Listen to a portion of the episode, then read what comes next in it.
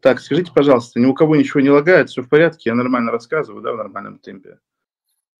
И вот смотрите, я вам сейчас э, буду давать комбинированные конкретные приемы, как восстанавливать биоресурс. Подготовьте ручки, подготовьте тетрадки, доставайте двойные листочки. Можно не шуметь, пожалуйста, спасибо. Снежная сказка. Смотрите, первое и самое главное. Надо понять, надо понять. Я опять же говорю, вы должны понимать, в этом плане я во многом личинка Блюма, да, и поэтому нужно смотреть в оригинале его, но я пересказываю в доступной форме. Да. Что, -то, что -то, самая главная особенность стресса. Вообще, что отличает, мы должны начать с того, что человек это животное. Что отличает животное от человека? Напишите мне в комментариях. Вот в рамках стресса, вот то, что касается стресса. Что отличает животное от человека? Вот напишите, пожалуйста. Вот смотрите, насколько люди невнимательно слушают. Пишут интеллект, фантазия, самоконтроль. Я спросил, чем человек отличается в разрезе переваривания стресса?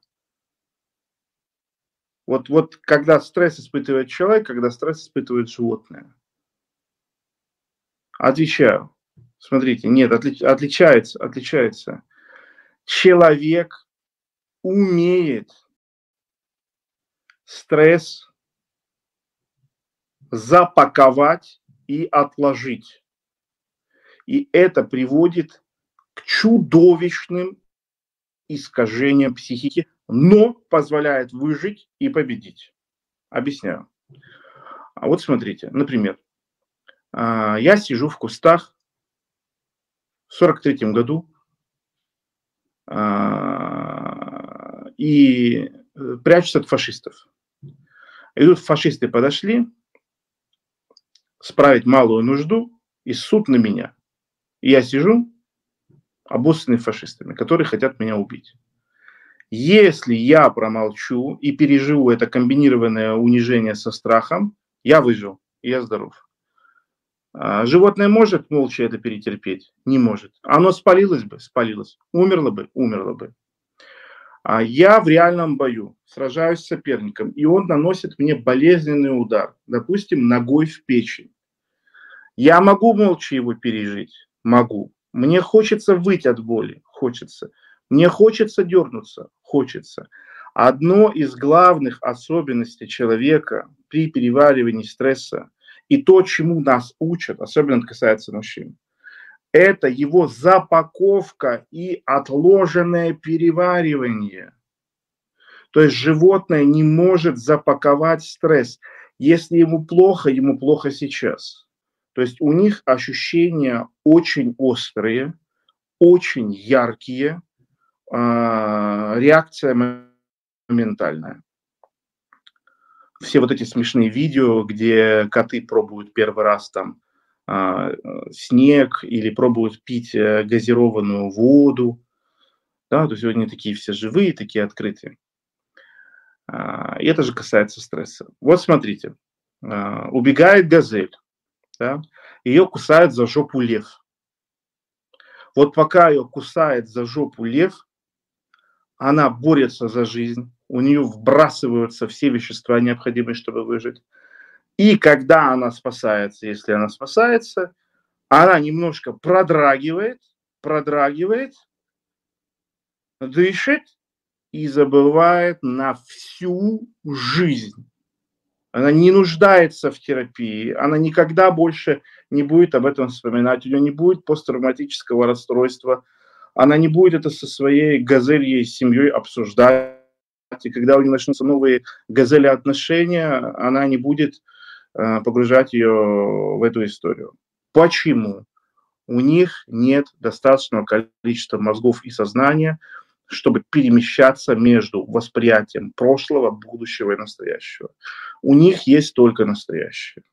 Вы должны понять, что у вас, в принципе, сейчас запаковано большое количество стресса. То есть каждый раз, когда вы хотели среагировать и не отреагировали, у вас это осталось. Это плохая новость. Хорошая новость.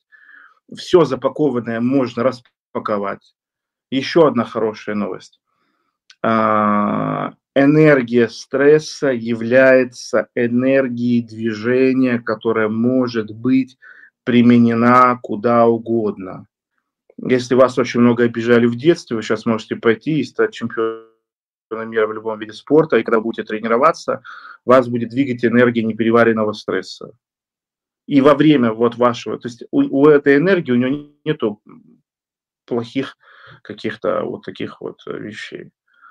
Да, это хорошая новость. Соответственно, что такое стресс? Это недовыполненное, не, при, не предпринятые действия по самоспасению. Вам нужно было спасать себя, вы почему-то это не сделали. И гештальт организма теперь должен быть закрыт. Какие у нас есть реакции на стресс? 3F. Flight, fight or freeze. Беги, бей или замри. То есть, когда мы начнем интенсивно, продуктивно и глубоко замирать, потом бить, то есть выражать агрессию через нанесение ударов, а, через резкие движения, да, и бежать, тогда у нас начнется полноценное выведение вот этой энергии стресса. А, какие у нас есть самые главные вот прикладные способы распаковки стресса. Первое – это, конечно же, ходьба. Почему? Потому что ходьба – это бегство. Ходьба – это бегство. Мы реализуем программу бегства. Какая ходьба? Теперь самое главное. Вы должны понять, что у каждого из нас свои проблемы биомеханики. Кто-то на одну ногу сильнее наступает, у кого-то грудной отдел завален, у кого-то таз подкручен – кто-то асимметрично ходит, да, вот все кривые косы. Самая крутая и безопасная вещь – это ходьба с горы вниз.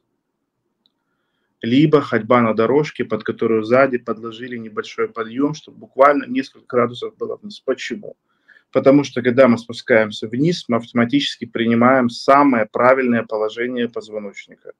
И таким образом спасаем себя от любых а, усугублений и искажений. Мы очень правильно начинаем ставить таз, спускаясь вниз, и очень правильно ставим грудной отдел, шею, челюсть. Есть радикальный способ преодоления а, вот этой штуки. А, три часа беспрерывной ходьбы. Начиная с трех часов начинается процесс исцеления от депрессии и разочарованности в жизни. Я вам просто говорю. Да? То есть не за день, да?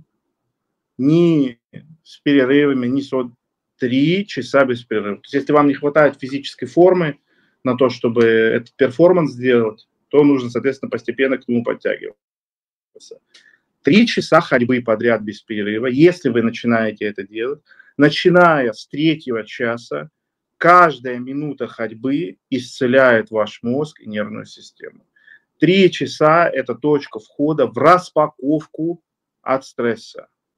Да, ходьба в обычном темпе, ну, не прогулочный, не пенсионерский, просто обычная ходьба. Второй момент – это работа с диафрагмой и разблокировка диафрагмы. То есть э, очень часто мы ловим э, во время стресса э, вот этот спазм, и потом живем с ними всю жизнь, и не замечаем его. Его достаточно легко обнаружить в себе. Знаете, когда он происходит? Когда вы обнаруживаете или вам сообщают какие-то страшные вещи, вы делаете короткий вдох, который блокируете, и потом уже полностью не вдыхаете. Типа, ты приходишь, тебе говорят, «А, папа умер.